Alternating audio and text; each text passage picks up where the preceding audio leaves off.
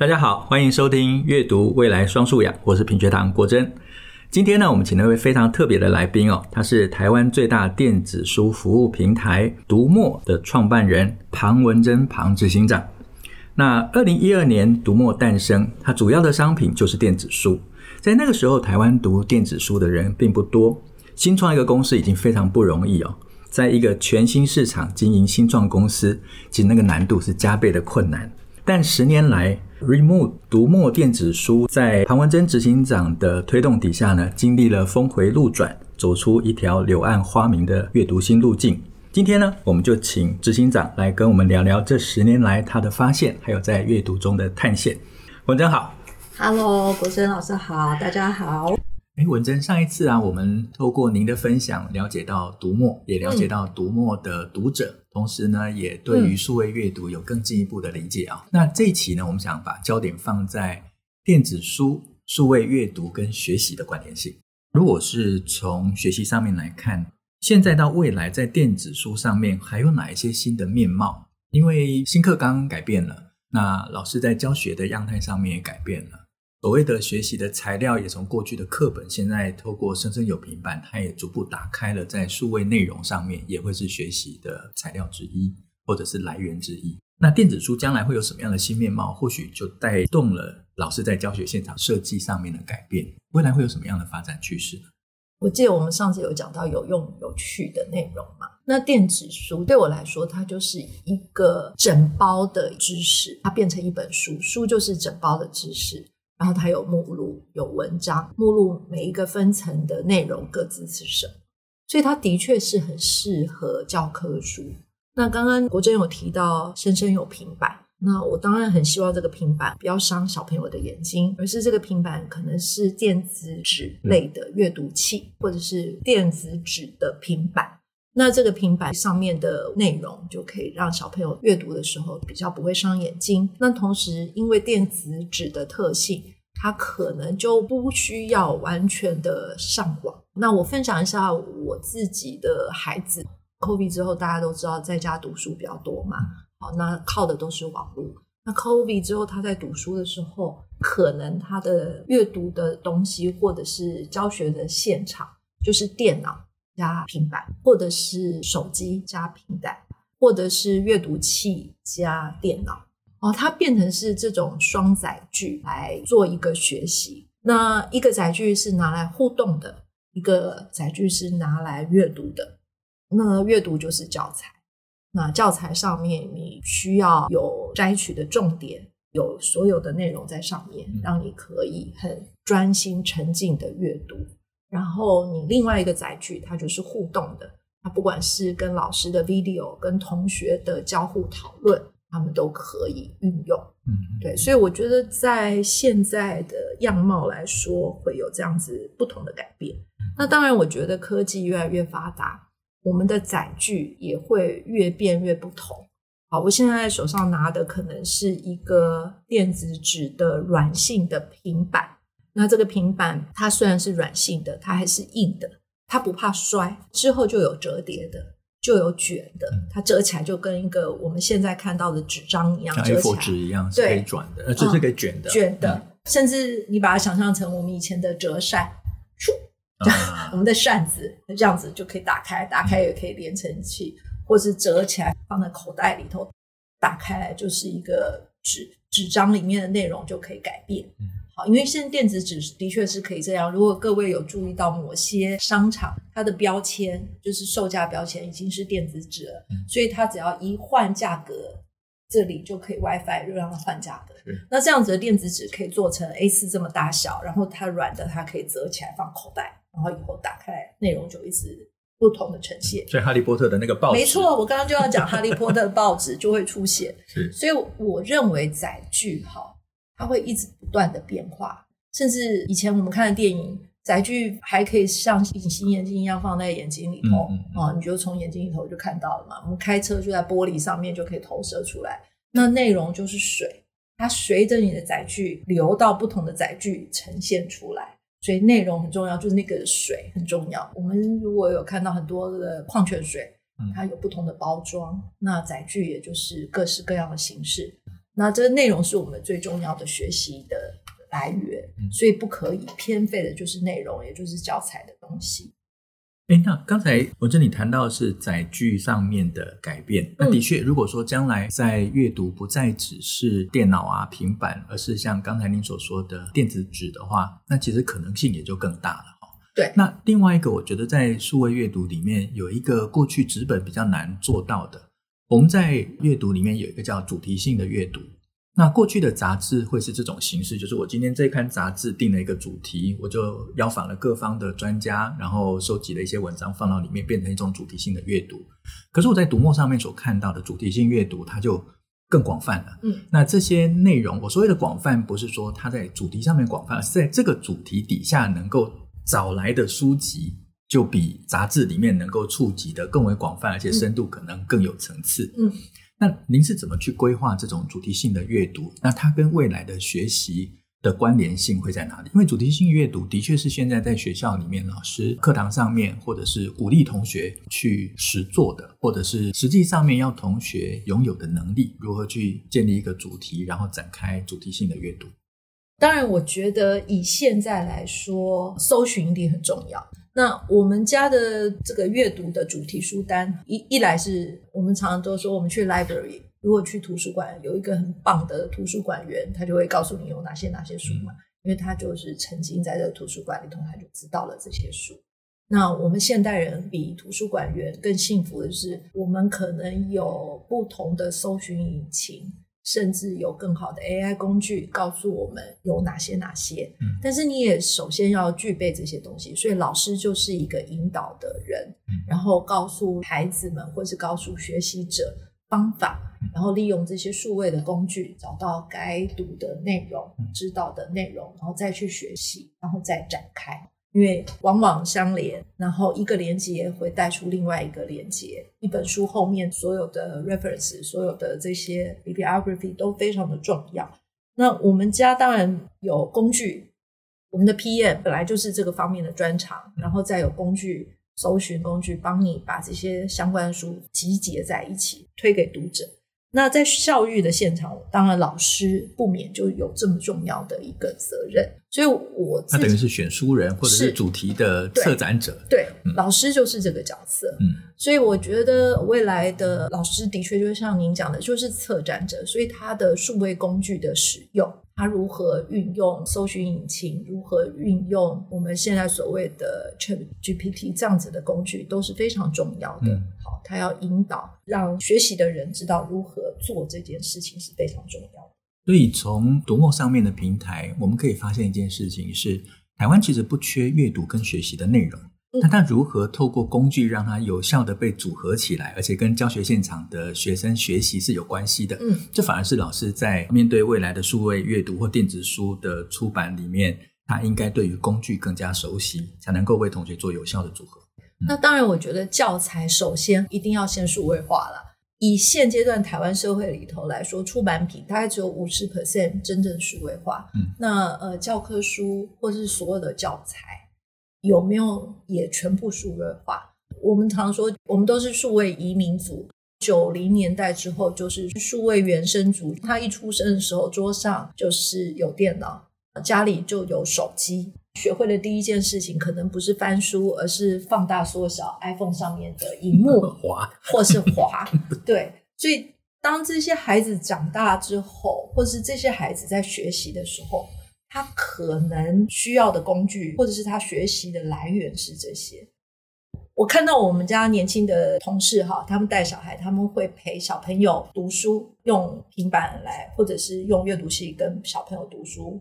我们甚至还有同仁啊，他我们以前背九九乘法表、嗯、记不记得？我我就记得我有个电板，电板上面后面就是九九乘法表，就是我这个时代，对，就是这个时代。那我现在教育现场是什么样我不知道，但我是这样。但我看到我的同事他就写一个很简单的程式，个位数的加法减法放在我们家的阅读器里头，所以小朋友每次他说哎，今天晚上要玩什么游戏哦，打开你的这个平板，然后里面就有一百题加法减法那就小朋友很开心，因为幼稚园的小朋友他就拿到了这个载具，拿到了这支电子纸的笔，就在上面写一加九等于十，二加二，每次题目还不一样，是，然后就学会了。所以爸爸妈妈会跟着小孩子一起过关打怪，就玩 Switch 还做这些事情，那同时也会跟着小朋友一起学数学，学其他的东西。那老师现场我觉得同样也是，就必须要用生活周遭的载具还有方式，让小朋友或是让学习的人做这些事情。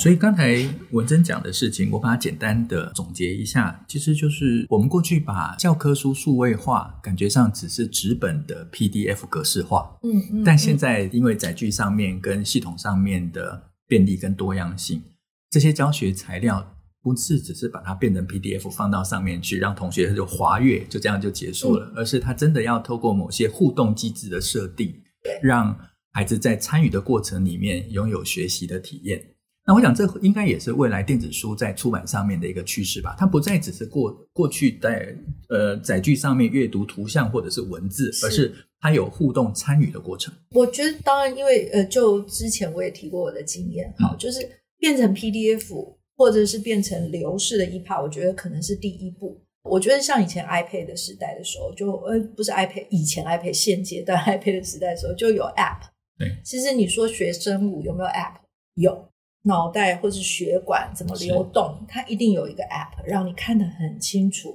我们以前只有一个模型，老师推到教室里，然后你把这个骨头一块一块的拆掉或什么，那它现在在 app 里头就有这些很拟真的东西。那如果它做得更好，带着这个沉浸式的咖啡更能感觉出来。所以我觉得医学生可能以后在实体之前真正做这个切割大体啊，这些做这些之前一定是数位的这些东西，嗯，让你可以做更好的学习。那这些东西就变成是教材革命，对，好，那所有东西可能就变成是都要重新编写。所以以前编写教科书，我们说编写字典就是条列式的、文章式的，我们后来有互动式的连接，再之后它就变成沉浸式的 App 式的，但内容一不一样，我觉得是一样，只是呈现的方法不一样。刚才文珍讲的事情就让我想到在几年前前美国副总统高尔，啊，他在倡议全球暖化议题的时候，他就展示了一个数位的书籍，对，啊，这个数位书是放在 iPad 上面，所以他透过大量的互动的 三 D 动画，甚至这个呃温度的改变、风向的走势，你可以透过你的手指在上面的点选甚至是位移，它就会带来不同的结果。对，这是非常高度互动化的一种学习体验，没错。但是它就是一个针对一个内容，啊，然后做这样子的设计。但呃，在那个时代可能就是一个非常 special 的 project，嗯，但是在我们现在这个时代或是在这个近未来，我就觉得已经变成是数位能力只要有的人都可以做到的事情哦。是，对啊，以前我要特地去学写网页，对，现在我们的学生，我们的同仁好像出生就会写他他就会了是我是移民者，我就是要去学这些东西，他们真的不用学就会了，嗯，他就知道怎么用这个手机拍到的东西，然后就做出一段影片来教你，嗯，那我觉得我们的教育者也就会开始也需要这样，嗯，才能跟我们的学习者一起互相沟通，嗯，一起学习成长，嗯，所以看样子这是一个数位阅读上面的大变革，同时也是教育现场上面的一种大的变革。那刚才您谈到的，我们聊到在国外的经验，包括高尔当时在全球暖化的那个数位书籍，嗯嗯，那台湾其实在过去从国小、国中、高中里面对于电子书来当作教材，或者是线上学习来当做一种课堂上面融入教学的一个应用，比较保守，就是对于这样子的改变还有一种比较保留的看法。嗯，那从您过去的工作经验跟您现在广泛的接触在数位出版的这个领域里面，有没有看到国外哪些做法是可以参考的？嗯，国外的做法，你看像英国走到各个小学去，就是大家都有 iPad 嘛，所以就变成台湾在推生生有平板咯，嗯，但我觉得真这个之前真的是数位教科书要先出来，嗯，那我觉得不管课纲，现在的新的课纲还有教科书业者，第一步骤我我我大概明白以前都一定会提供 C D ROM 给老师，对，然后呢是教材的内容。因为我大概我的小时候我知道我们的课本这么薄，但是老师教我们的课本好厚哦，因为它里面有教师手册跟补充的资料，因为我很爱看那个教师手册，好爱去跟老师借那个教师手册来看，因为那个里面好多很细的东西。那后来就变成是教科书，然后有 C D ROM， 现在很少有电脑有 C D ROM 了，所以这些东西内容要上云端，然后再下来，然后变成是大家都可以用。那我觉得第一步骤就是这些东西一定要做到。那其实我们也碰到很多家长来说，我可不可以不要再买纸本教科书，嗯，如果教科书有数位的可以选择，所以今天我们注册的时候，我是不是可以呃选择我是要买数位教科书，那我就可以放在我自己的平板或者是我的阅读器上来看，嗯，我的小朋友他就不需要背很厚很厚的书包，嗯，书包里头还有学习单，啊，学习单一本一本的，这些东西其实也都数位化了以后都可以用，嗯，即便是 P D F 这种版式的东西它都不用去印出纸，让我们减少碳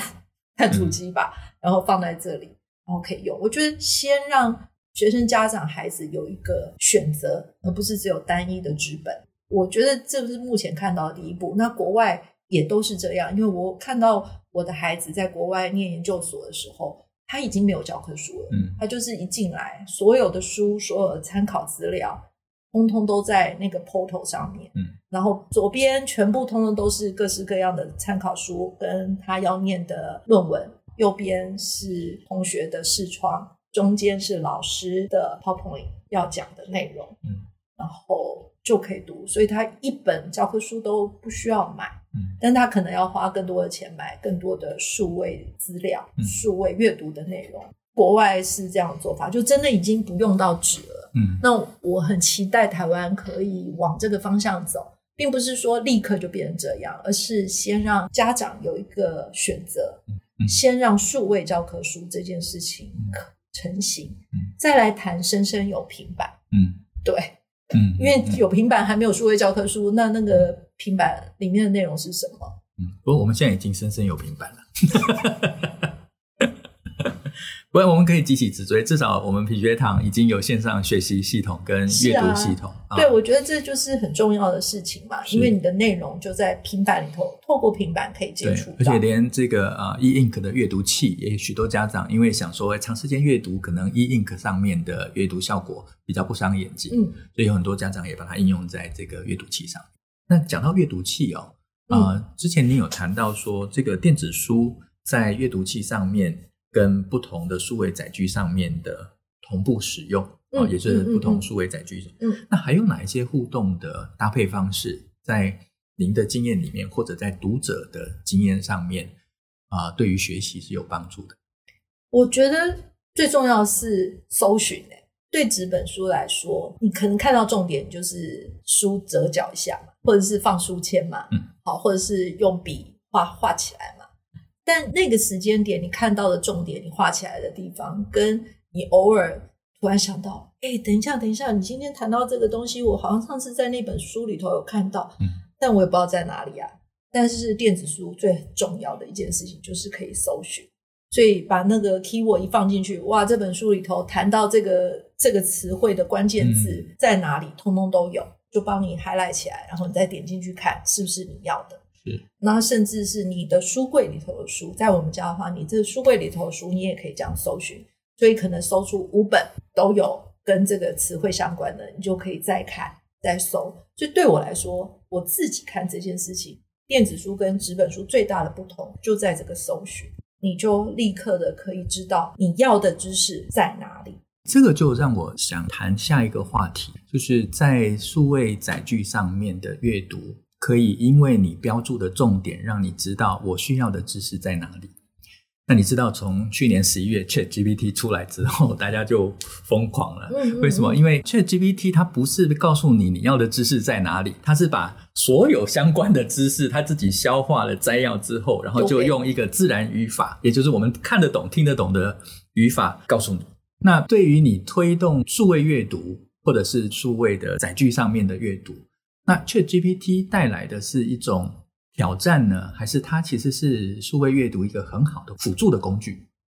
我自己看这件事情，我觉得用 ChatGPT 一定是你要有足够的知识，嗯，你才有办法用。因为你如果不知道曾经有杜甫这个人，曾经有李白这个人，嗯，你怎么跟 ChatGPT 说问问题？对，啊，什么问题？像我们老师曾经实验过，请 ChatGPT 做一个白居易的诗风的诗跟杜甫诗风的诗。那我们懂白居易诗风跟杜甫诗风的人一看就知道他做的对不对。老师跟我同学的群组大家看真的很厉害，看出来那是白居易的诗风，杜甫诗风。可是我另外有同学马上立刻说他平仄不对就他告诉你的答案是真的答案吗？嗯，你有办法训练自己知道真的答案或是对的答案吗？就是他总是就是您刚刚讲的归纳整理给你，但归纳整理给你的东西，我们也常听到有人说他讲的话都是胡说一通，嗯，那你怎么知道他是胡说一通呢？是，是，所以你一定要自己有足够的知识。所以我觉得这件事情，呃，在我们家你是主动的去搜寻，嗯，然后你记忆或者你看到了，你主动的去搜寻，然后把这些东西再重整，然后你再辅以 ChatGPT。看你还有没有不足的地方，嗯，后来有人说他可以 co-pilot， 也就是帮助你，嗯，这件事情我觉得是重要，但是它不是你唯一的来源，是你自己一定要够强大哦，你不够强大你 Google 也不会用，是对不对？那 ChatGPT 一定也不会用。我当然也听过我们同业在聊嘛，现在我们在找新人的时候还会给先给他三个题目，那来的新人的回答，我觉得小朋友很可爱啊，如果他就把 ChatGPT 的答案给你，难道我们主考官不会也上 ChatGPT 知道答案吗？嗯，所以大家答案都一样是对的吗？嗯，这不可能的嘛，因为每个人的经验不一样，嗯，所以你的答案应该不一样，不应该用 ChatGPT 的答案为答案就来印证，嗯，所以我觉得呃，以你的知识为主，那你怎么样培养你自己的知识，嗯，主动学习这件事情跟被动学习是很不一样的。那看 YouTube 或是看影片比较多是属于不是说那个学习不对，嗯，那个学习是真的是稍微被动一点点的，嗯，那看文字它就是主动学习，因为其实文字是一件很累的事情，尤其是中文字啊，你看看它一个一个方块字它都是有意义的，那你把这一个一个的方块字懂了变成词再变成句子，它是一个很大的能量转换哦，它就留在你的脑袋里头，跟你看 video 是完全不一样的事情。对，我其实刚好这个周末跟新加坡的朋友吃饭哦，嗯，那这个新加坡的朋友他在南洋理工大学里面做呃认知的研究，嗯，那他的工作就是 M R I 哦，去这个核磁共振去扫大脑，那他们就做中文阅读跟英文阅读的比较，其实在大脑里面对中文文字的反应区跟英文文字的反应区，据他跟我讲是不一样的，因为这个中文阅读的反应区反映出来是图像的区块，但是英文在阅读上面反应区比较快速是从声音的部分，嗯，因为它是音，有了音他就知道意，但是中文会是先判断图然后才会长出意来，所以他说在头脑里面是不同的反应区哦。嗯，好，那这的确就像刚才您所说的说，嗯，他可能在阅读文字在大脑上面其实他的 loading 是比较重的，尤其在看中文。那刚才谈到说呃，数位阅读，我觉得另外一个在 ChatGPT 上面，如果今天把 ChatGPT 的回馈当作是唯一答案的时候，那就跟过去一样，我们是从别人那边获得答案，而不是自己去读原著，在读原著的过程里面去进行思考，甚至跟作者形成某种形式上面的辩证，嗯嗯嗯，然后才归结出一个结果出来。那有了这个结果，我们再去比对别人的看法，别的著作，甚至 ChatGPT 上面所给你的内容，这样子的互动性跟对于文本的理解或者某些关注的问题的理解，我相信一定是更深的，嗯哦，否则就跟以前一样啊，我今天只是拥有别人的答案来当做我自己的答案，以为懂了但其实都没有懂过。 嗯， 嗯，所以其实我还蛮鼓励孩子或者是在学习的过程中，啊，多读小说，读小说就是读各式各样不同的人生，因为你不可能变成各式各样的人嘛，你的家庭环境还有什么就是这个样子，那你唯独读了小说之后你才能知道，啊，如果我是这样子的人或是那样子的人，他是什么样子，他的心理啊，他的外表，他的过程是什么，那有了这样子的体会的时候，会变成比较有同理心，然后他也因为这样子不同的体验，他就会想要有更不同的发展。很多爸爸妈妈或是小朋友都会说作文好难，我说啊，先不要想作文了，先读几个小说。我们那个时代是读金庸小说，那现在这个时代，如果你读的是别的小说都 OK， 任何小说都 OK， 只要是小说，短篇的长篇的，让这个文字读进去之后，我觉得小说会让你的作文能力自然而然的变好。我家女儿就是因为在小五小六的时候，我就说啊，你就去读一下金庸小说啊，她读不下去。那后来她读什么你知道吗？嗯、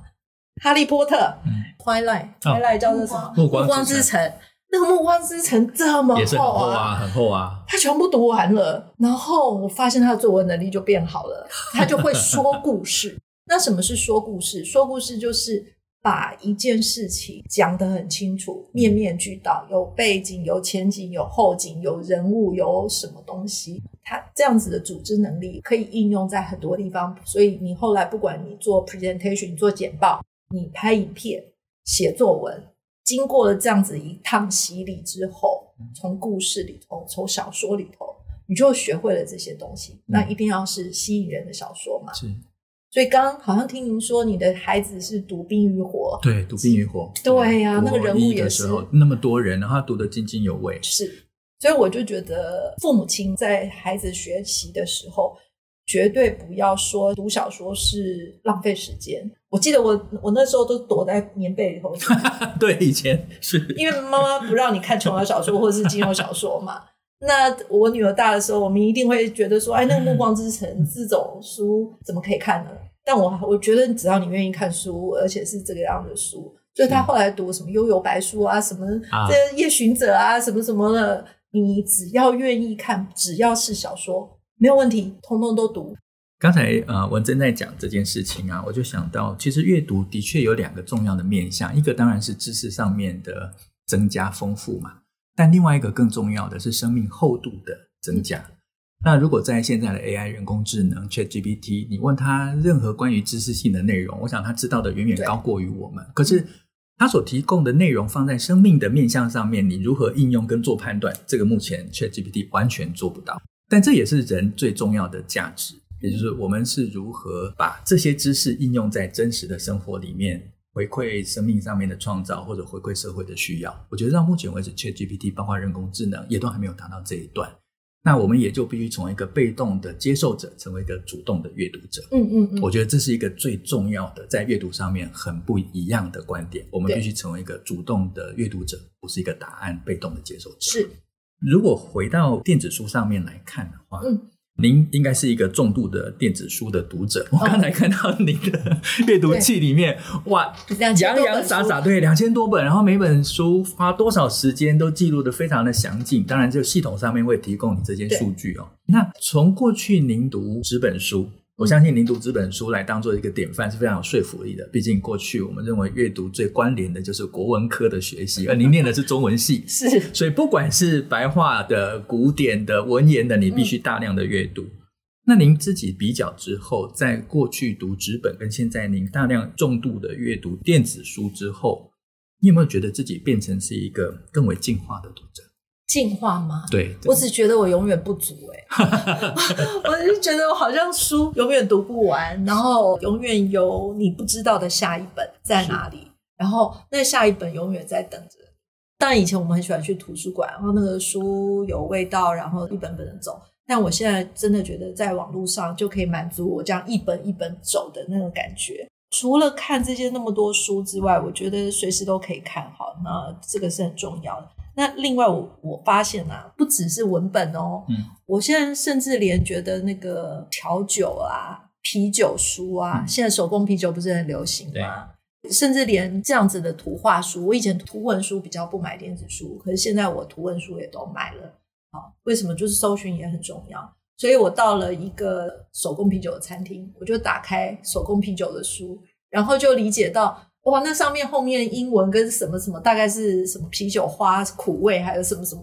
就书又辅导我，我不用在那个现场问那个酒保很笨的问题，我看一下书，我就我就知道我要跟他讲说我要这个这个各来小小的一杯，然后就可以体验。所以我觉得这个电子书的方便性，你到餐厅你怎么可能带一本那个啤酒大全去呢？但电子书里头有啊，威士忌大全整本，而且通常大全都很厚。对，可是你有关键字搜寻啊，你就搜寻出来你今天要吃这个湖区的什么酒，然后请他给你，或是推荐你吃这个酒的时候，你就手机一打开电子书一搜寻，哎，这个酒大概是什么什么，然后体会一下理解一下。所以我觉得对我的改变是那个书永远 carry with you， 所以书是你的武器，书是你身体的一部分的延伸了，它就带在你的手机里头，然后你随时可以用。这对我来说，我不知道这叫不叫进化、嗯、但是我觉得对我来说是这样的，就变成我等于是用书心内武装自己吧。是但你也知道自己永远不足，因为永远有另外一本书等在那里。